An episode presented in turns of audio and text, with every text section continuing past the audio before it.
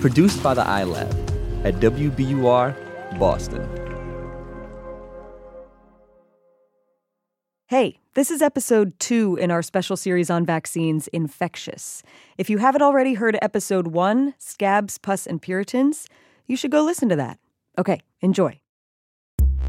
If you want to understand whether something was a big deal, see if you can find it in pop culture. Wilma, let's go, honey. The plane leaves in an hour. Believe it or not, Fred Flintstone, the goofy caveman in a tie, can help us really get the measles. Not contract it, but understand its impact before there was a vaccine for it. What's wrong, Wilma? Open up. We can't. We've got the measles. The measles? Oh, it can't be. You were both all right this morning. It broke out. There was a time when Fred Flintstone was ubiquitous, and so were the measles. At least common enough that they were a regular plot point in your average sitcom, with about the same stakes that a sitcom usually has. You'll have to stay with Barney at his house for a few days till we get over this. Measles are very contagious. Oh, this is awful. Is it though? Wilma and Fred and the gang had to miss a cake baking competition, which is a pretty far cry from this. Now to this story this morning, the World Health Organization says measles cases rose 300% worldwide in the first three months of 2019. Measles is extremely contagious and can be deadly. Dr. David Agus. That from is from the show CBS This Morning. So, which is the measles? A minor inconvenience and source of comedy in the Flintstones, or a growing, deadly international emergency? You may be shocked to learn there's a bit of a disagreement about this. It's not a friendly disagreement. And we know this because we've talked to this guy My name is Del Bigtree. I'm the CEO of the Informed Consent Action Network. I'm And this guy, who is talking about that guy. He's a virulent anti vaccine activist. I just find him awful. He inspires people. Awful or not, we need to hear from voices across the spectrum because we are witnessing a resurgence of an incredibly contagious disease in America and beyond that is unprecedented. It's a vaccine preventable disease that might not seem that scary. But if you talk to the official organizations whose solemn mission it is to protect the health of Americans and global populations, a lack of vaccination like this, even for things like the measles or the flu, which we will also talk about, is a crisis. The Centers for Disease Control and Prevention have now confirmed more than 700 cases across 22 states. That's despite the disease having been declared eradicated in the U.S. in the year 2000. This disconnect between jokes on the Flintstones and news reports that are, frankly, scary, this is a dilemma. So, our mission right now is to better understand how vaccines work, what anti vaxxers believe, and why, in recent years, there's been a disagreement over the reality of vaccination in the modern world. I'm Ben Brock Johnson, I'm Amory Sievertson. and you're listening to Endless Thread, the show featuring stories found in the vast ecosystem of online communities called Reddit. We're coming to you from WBUR, Boston's NPR station, and we're bringing you a special series. Infectious, the strange past and surprising present of vaccines and anti vaxxers. Part two The Flintstone Dilemma. All right. So, first, let's get a little reminder on how vaccines work. Because, Amory, you and I sort of operate on the basic level of understanding of vaccines that I think most people have. Mm-hmm. Let's talk to a guy who is way less basic. Hello, doctor. How's Philly? Philly's good. You know, we're 3 and oh. 0. 3 and 0, baby. Dr. Paul Offit is clearly a Phillies fan, but he's also a huge proponent of vaccination. He's a believer in their power to help humanity avoid catastrophe at the individual level, at the community level, and at the global level. And he's a professor of pediatrics at Children's Hospital of Philadelphia and the director of the Vaccine Education Center. So it's a center that we created about 20 years ago to try and provide accurate, up to date scientific information about vaccines for the public and the press. Well, let's send Dr. Offit a meatball right over home plate. Why do we make vaccines? What vaccines do is they give you an immunity that will protect you, like a protective shield, so that when you're then exposed to viruses or bacteria, you've already gotten an immune response, which then enables you to fight off that infection so that you don't have to pay the often high price that comes with those natural infections. I wish that we could come up with a word different than natural because um, there's nothing good about this. Mother Nature has in her mind an interest in killing you. And so um, I'm not sure why she has such a great reputation because, you know, left to her own devices, she will kill you. The Man. goal is to fight back against Mother Nature. And we've been doing that ever since we crawled out of ocean into land. I mean, we live now 30 years longer than we did 100 years ago because we fight back against Mother Nature, because we purify our drinking water, you know, because we have better sanitation, because we um, have vaccines, because we have antibiotics. Those are all in attempts to fight against Mother Nature. And since Offit is a Philadelphia Phillies fan, Is there a baseball analogy, like a Phillies analogy, in, in that the way that vaccines work is you kind of train your team by having them play a, a terrible team so that they know how to win? Right, or or or spring training, where you you know you play games that don't count, um, so that when you play the games that do count, that you're ready. Swinging a shot to center field, hit well. Trot going back, back to the warning track by the fence. It's gone. It's nice that Dr. Offit is willing to play ball with us on silly analogies. oh my God. Sorry, it was too easy.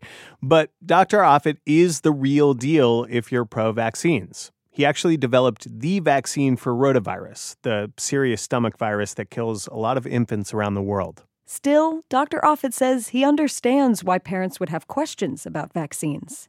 First of all, I would say I think most parents do have a reason to, to, to be skeptical. I think you should be skeptical of anything you put in your body. I mean, we're asking parents of young children today to, in the first few years of life, give vaccines to prevent 14 different diseases, which can mean as many as 26 inoculations during that time. It can mean as many as five shots at one time to prevent diseases that most people don't see, using biological fluids most people don't understand.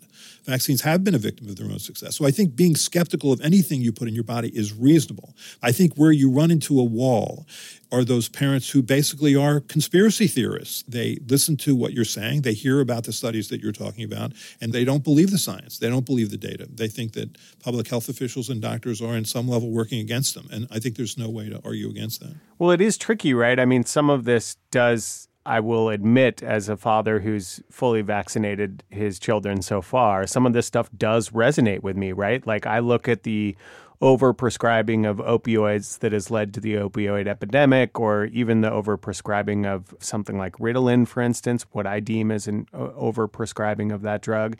And it seems fair to say that sometimes we overdo it with our treatments, and the pharmaceutical industry has something to do with that. Is it possible that this has ever happened with vaccines? No, I think what you say makes abundant sense. Uh, There are many examples, and you just listed a couple, where um, modern medicine has gone too far. Where we we're, in the name of doing good, we do more harm than good. Um, so how does that, or does that, in any sense, apply to vaccines? I don't think it does. I think that that when we've created vaccines, it's been for the purpose of preventing diseases that cause an enormous amount of suffering and hospitalizations and death. And I think that the record of vaccines has been remarkable.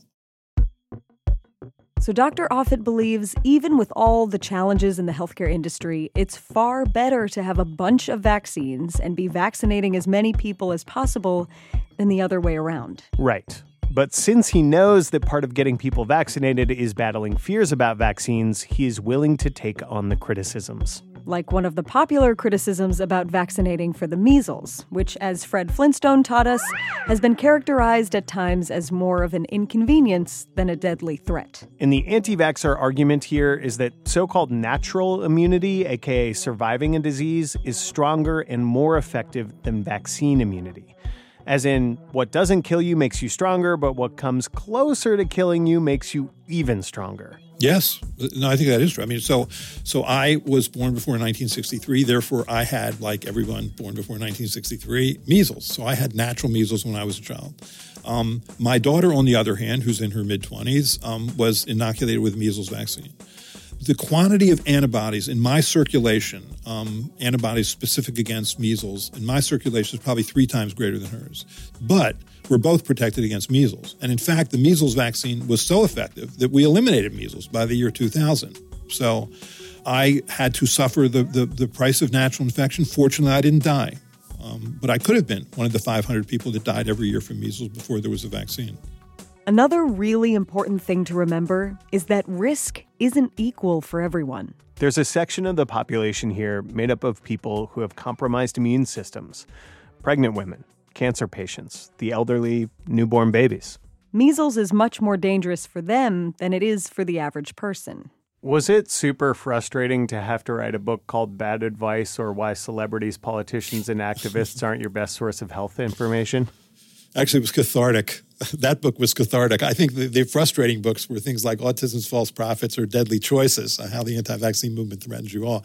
Those were more uh, difficult. It's hard. It's really hard to get good information out there. Scientists like Offit were really trying to get good information out there in 2009 when a pretty scary pandemic was spreading across the globe. Ben, remember influenza A virus subtype H1N1? Uh... Okay, how about if I let Larry King and his suspenders say it, as if they're giving an answer on Jeopardy? What is swine flu? Oh, yeah. I remember when people were freaking out about the swine flu. So do I. Now, most people think of vaccines as an important but low key preventative measure, a shot you get when you're a kid that prevents some sort of vague threat. But vaccines can also be an important defense against a disease spreading in real time, some kind of outbreak, epidemic, or pandemic. Ah, the three sizes of public health catastrophe fun size, not fun size, and definitely least fun size. Exactly. I actually found this fact on Reddit and ended up doing some more reading on it. Smallpox, which we talked about in the last episode a lot, has been effectively eradicated but the disease could be used as a biological weapon. And that is scary enough that the United States and the World Health Organization store hundreds of millions of smallpox vaccine reserves. Speaking of which, in 2009, health officials were trying to quickly manufacture a vaccine to slow down swine flu after the virus jumped from pigs to humans in Mexico and spread really fast. One of those officials was Dr. Renee Najera, our vaccine history expert from episode one. Yes, hello. How are you guys? Renee, nice to have you back.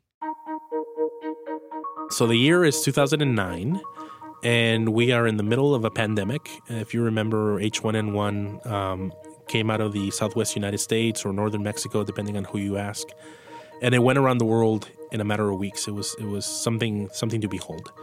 And I was actually giddy because as an epidemiologist, that's that's what I live for.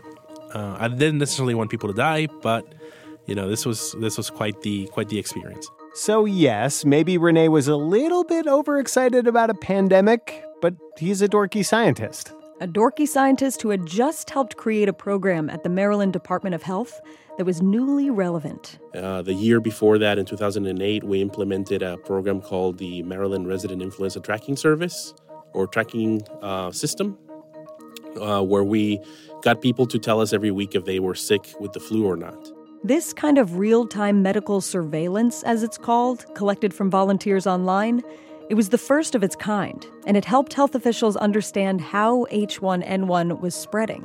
Estimating the number of H1N1 deaths is tricky. But in the first year, numbers range from 150 to 575,000 people. Swine flu is the example of how disease can explode in a global population in a matter of weeks when the population hasn't been protected by vaccines. And this specter of a global pandemic is what a lot of doctors think about when they are giving you shots. While you are thinking about a slightly painful inconvenience that stops an invisible threat, a disease that you've never really seen in the world, thanks to vaccines. Renee's experiences working on health surveillance around the time of the H1N1 pandemic are an important reminder of one of the reasons why there is a battle over vaccines. Because eventually, an H1N1 vaccine was developed and distributed, and it was an important tool in stopping a large scale health threat. It just didn't get delivered in time to help everyone. He was loving, affectionate, funny,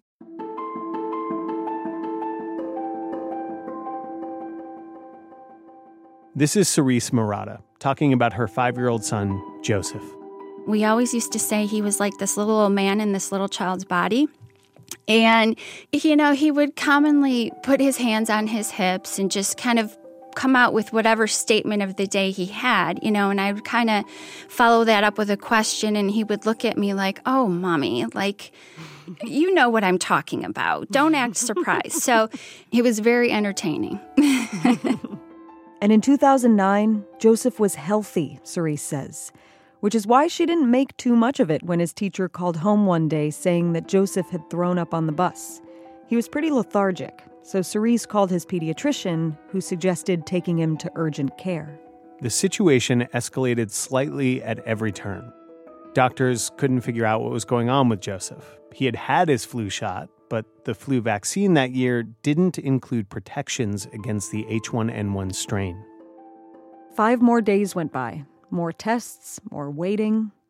And I'll tell you, he was being his his typical little self because he kept asking me for red Gatorade and they wouldn't give it to him and he was mad. And he said, "Why can't I have red Gatorade, Mommy?" And I said, "I'm sorry, but the doctor doesn't want you to have it right now." Later that day, Joseph's blood pressure suddenly plummeted. They put him on a ventilator. We were having a conversation about Halloween costumes, and I was standing next to his bed and um, all of a sudden, he coded right in front of me. And the last part of his treatment, I was in there holding his hand, talking to him, and they were doing chest compressions on him. And finally, you know, after 30, 35 minutes, the attending physician just turned to me and said, I am so sorry.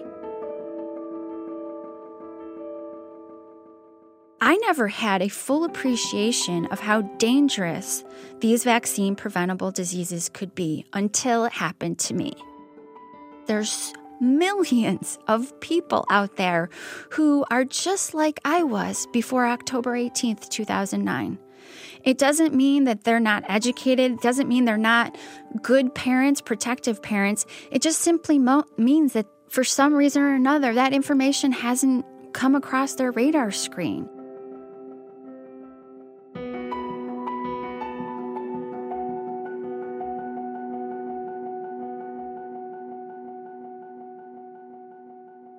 These days, one reason someone might not know how important vaccines are for preventable diseases is this guy. My name is Del Bigtree. I'm the CEO of the Informed Consent Action Network. Del Bigtree is Dr. Paul Offit's competition. And yes, that was Offit you also heard earlier talking about Del. He's a virulent anti vaccine activist. I just find him awful. The reason Offit feels this way, maybe, is that Del is an example of how, no matter how much work Offit does to share the science behind vaccines, science that proves vaccines are safe and effective, anti vaxxers like Del will always try to poke holes, to doubt, to flat out reject. Coming up, we hear the anti vax movement's greatest hits. Now, that's what I call Vaccine Hesitancy Volumes 1, 2, 3, and 4. It's a box set. In a minute.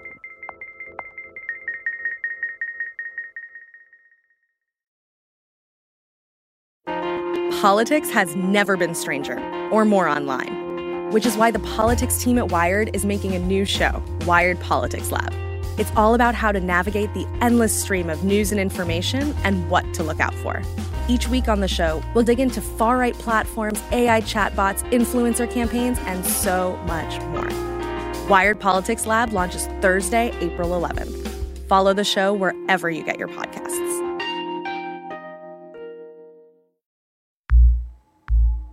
Okay. We are about to dive into the arguments of anti vaxxers. And we should say the argument begins with the term anti vaxxer itself. Vaccine hesitant, selective vaccinator, vaccine resistant, these are all terms that some people prefer. Anti vaxxer is really just a common catch all. Dr. Renee Najera says he thinks of there being three different kinds of anti vaxxers.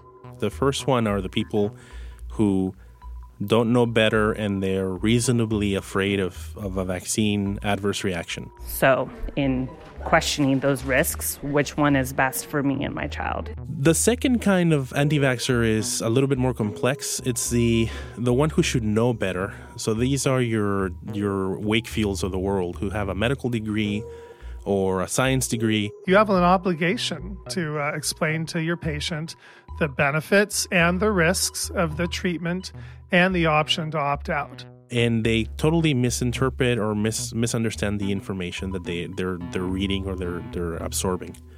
And then you have the showmen, you have the, the people that are making money off of this, um, who may or may not know that they're, they're in the wrong. They may or may not know that they're lying, but they, they do a lot of lying. and they're doing so for monetary gain. Hey everybody, Del Bigtree here with the High Wire. Well, the newspaper's going crazy. They're the ones that have the websites that sell you the natural supplements to detox you from vaccines. They're the ones that sell the bleach enemas for autistic children to try to cure them from being autistic. Uh, and of course, they're not mutually exclusive. You know, you may have overlap of all three at some point, but they're out there. We are about to hear from a man who might be part showman, part person who should maybe know better. True. And Renee also mentioned Wakefield in there, as in Andrew Wakefield. And we got to talk about his study. Sure. So, if there was a kind of medical paper patient zero of the debate over vaccines in our current era, it's this study from 1998 in the UK by a gastroenterologist named Andrew Wakefield. And it drew a connection between vaccines and autism, which over the last several decades has seen a huge rise in diagnosis. This study has been thoroughly debunked by the medical community. It's straight up bad science. People even discovered Wakefield's research was funded by people suing vaccine makers. So, a clear conflict of interest there. And Wakefield has been stripped of his credentials. But the reverberations from his study continue. And Wakefield is still kind of a darling in the group of people who are opposed to current standards of vaccination, even at the highest levels. The beautiful child went to have the vaccine and came back, and a week later got a tremendous fever, got very, very sick, now is autistic. President Trump met with Wakefield before he was elected, and Wakefield attended Trump's inaugural ball. Granted, recently, the president did something he never does. He changed his tune. They have to get the shot. The vaccinations are so important.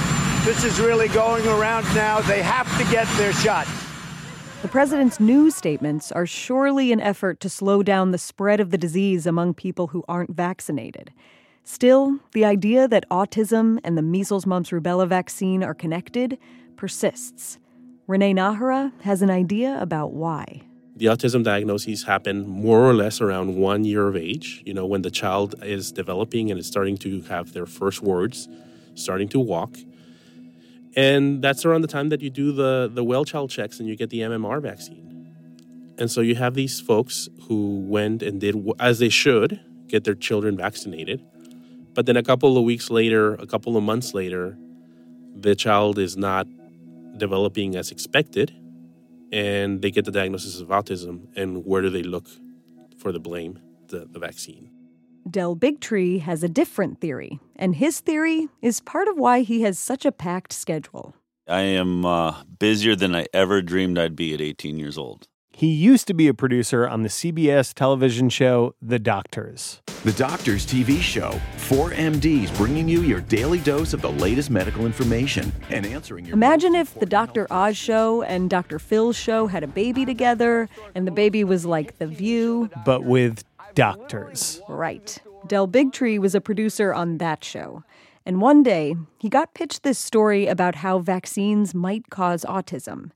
Del didn't take it too seriously. Well, because it had already been settled. I mean, the doctors covers mainstream medical thought, and as far as everyone was concerned, vaccines are safe and effective, and we said it all the time. And the, the stories around autism and vaccines have been debunked. And so, moving on.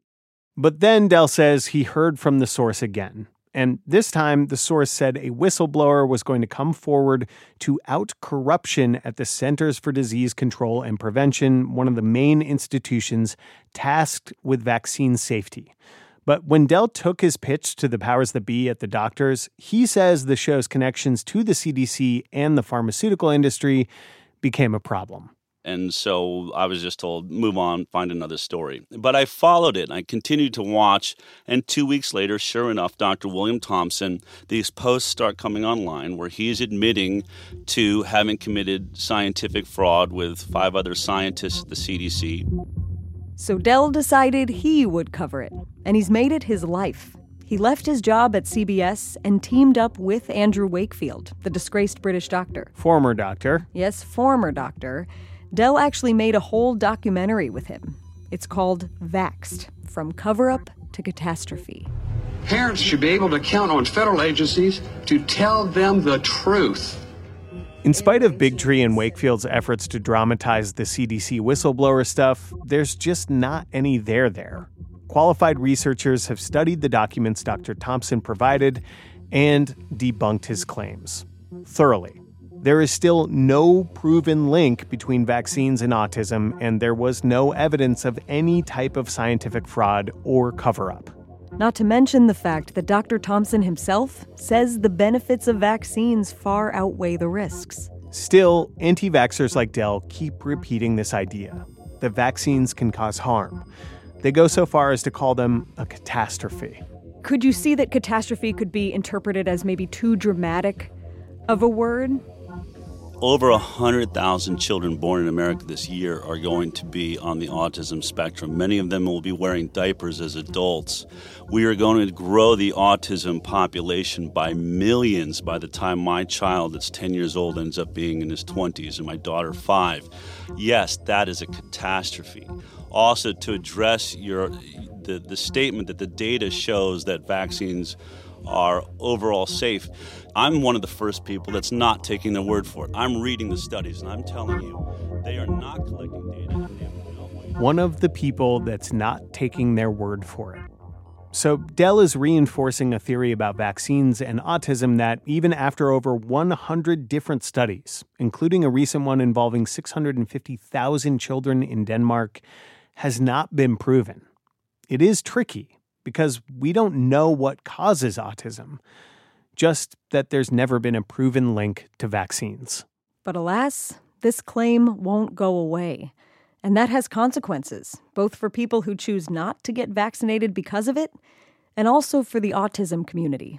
Because anti vaxxers are basically saying these vaccine preventable diseases, not that bad. But autism, awful, horrible, the worst.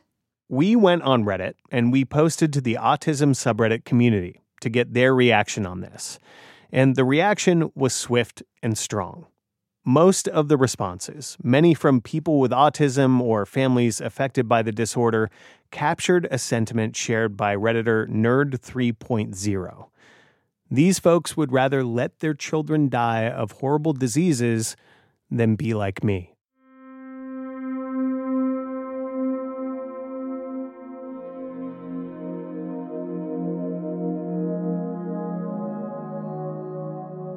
A lot of people like Del who still just smell something rotten despite the facts they're presented with. There are a lot of arguments that people use to criticize vaccines, but we have heard a few of them over and over again as we've worked on this series.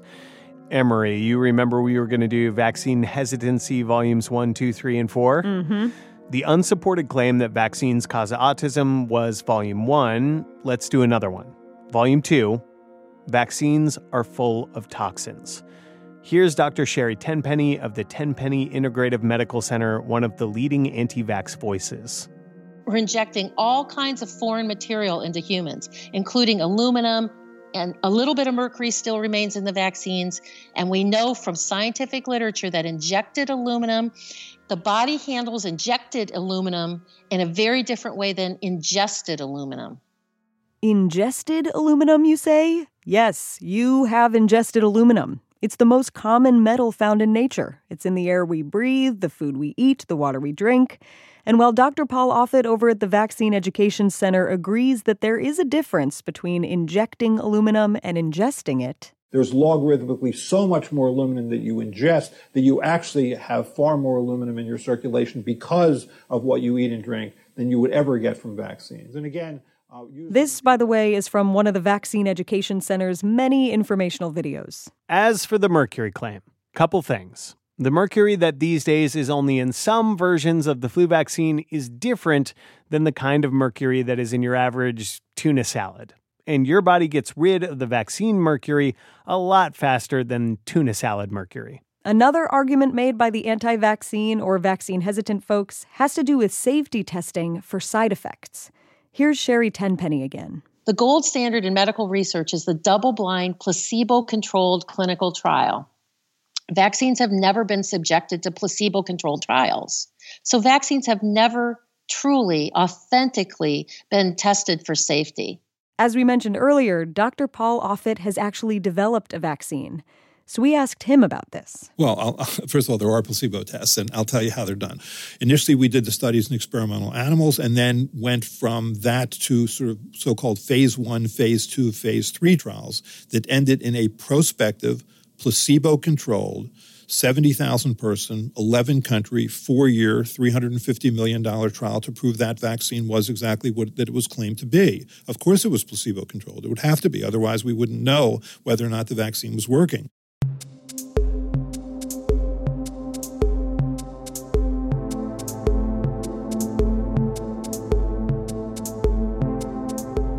Okay, so the vast majority of medical professionals and scientists here agree that yes, they do double blind placebo testing. There is no proven link between vaccines and autism, and they are not toxic.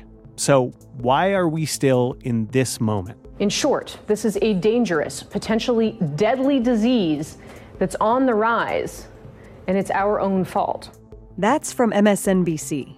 People like Del Bigtree say I listened to every, virtually every news anchor saying the deadly measles disease that is deadly.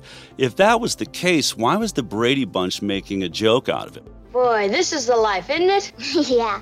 If you have to get sick, you sure can't beat the measles. That's right. No medicine. Inside or out, like shots, I mean. Don't even mention shots. Yeah. There was never a sitcom that made fun of cancer. There's never a sitcom that's made fun of AIDS. But we did make fun of measles at one point. Why? Because we weren't afraid of it. Del's got us back to the Flintstone dilemma. If the measles used to be a sitcom joke, how come right now it is being represented as no joke? Anti vaxxers would point to this disconnect as proof that it is being blown out of proportion people who believe in the current standards of vaccination would argue almost the opposite that the sitcom jokes of yesteryear are proof of something so ubiquitous and actually terrible that pop culture included it because that's exactly what pop culture does. It deals with real issues of the day, humorously or not. Also, today's growing numbers of people opting out of vaccination is proof that at a fundamental level, we've forgotten how bad things used to be and how much worse they can get. The measles is serious, and widespread resistance to vaccination makes us all more vulnerable to diseases that are so much worse. Del says, be Greg from the Brady Bunch. Be Fred Flintstone, the caveman in a tie who's just annoyed that Wilma can't bake a cake for the competition. Whatever you do, don't be afraid of the measles. Dr. Paul Offit says, do be afraid. Well, the nightmare scenario is happening. I mean, we already now have a number of measles cases this year in the United States in 2019 that's more than anything we've had in 20 years. It's certainly surpassed last year. Get to a few thousand cases of measles, and you're going to start to see children dying of measles again. And it just it just is enormously frustrating to me. I mean, why do we have to keep learning this lesson? Why is it that, that children have to suffer? In, in, order uh, for us to to understand this? Why are they the ones that have to pay the price for our ignorance? It's really hard to watch, and I mean, this is why we created the center 20 years ago to avoid exactly what's happening now. What is happening now is tough to explain. Let's go back to Serese for a minute, whose son Joseph died of H1N1 at five years old. She's now the chief operating officer of Families Fighting Flu, a nonprofit that works to educate families on how deadly the flu can be. The idea is to get as many people vaccinated as possible each flu season in hopes that no one has to go through what she and her family did. Facebook has been a good information sharing tool for families fighting flu. So, in October of 2017, on the eighth anniversary of Joseph's death, Serese posted a video to the group's Facebook page telling Joseph's uh, story. I don't know about you, but I'm glad vaccines exist. They are life saving. And She got some comments of support, but others, Were what I'll politely call as very enlightening. we won't be as polite.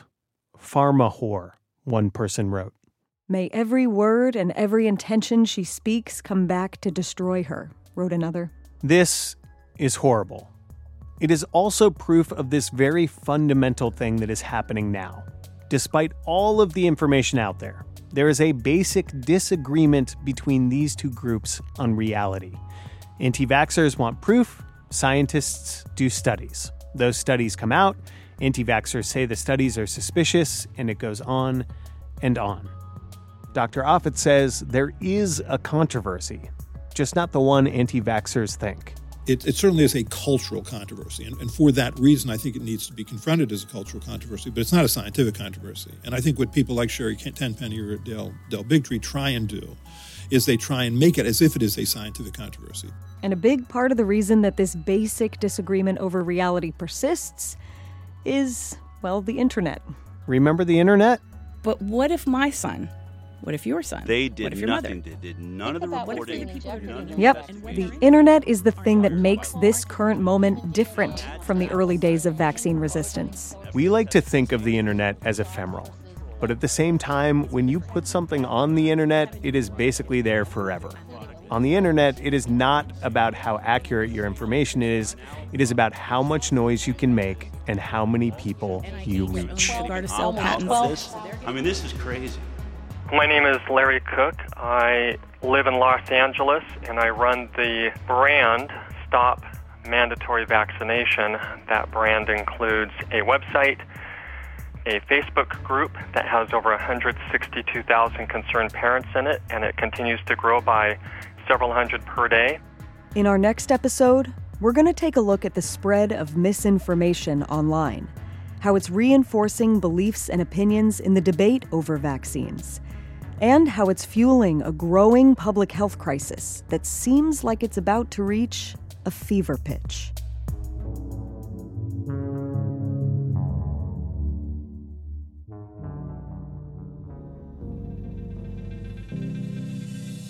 Endless Thread is a production of WBUR, Boston's NPR station, in partnership with Reddit. Josh Swartz is our producer, and he says that when it comes to vaccines, there are no stupid questions. Iris Adler is our executive producer, and when she heard that Wilma Flintstone got the measles, she said, That's insane. Mix and sound design by Paul Vaitkus, who says working on this series is his butter, and Reddit. Michael Pope is our advisor at Reddit, who calls the return of the measles retrofuturism. We've got much more coming, so please go to Apple Podcasts or your favorite podcast app and smash that subscribe button. Also, here's a totally bonkers thing that happened like right as we were preparing to put these two new episodes into your feed this week. A cruise ship full of Scientologists off of the coast of St. Lucia got quarantined because, yep, there was a case of measles on board. The story we have been reporting on about vaccines and anti vaxxers is huge. And unlike the cruise ship full of Scientologists, it is on the move. So, listen, we want to hear from you. Call 857 244 0338. That is 857 244 0338 and leave us a voicemail with any burning vaccine related thoughts, ideas, questions, concerns, a story you saw that you want us to cover, personal reaction to the episode. Just call 857 244 0338. And who knows, maybe we'll feature you in an upcoming episode. Thanks to Redditor Demon Sora883 for this week's artwork. Do not mess with Wilma and Betty when they have the measles. On Reddit, we are endless underscore thread. If you want to contribute art for an upcoming episode or give us a juicy story tip so we can tell it like we did today, hit us up there. My co host and producer is Amory Sievertson. I am senior producer and host Ben Brock Johnson. I'll let myself out.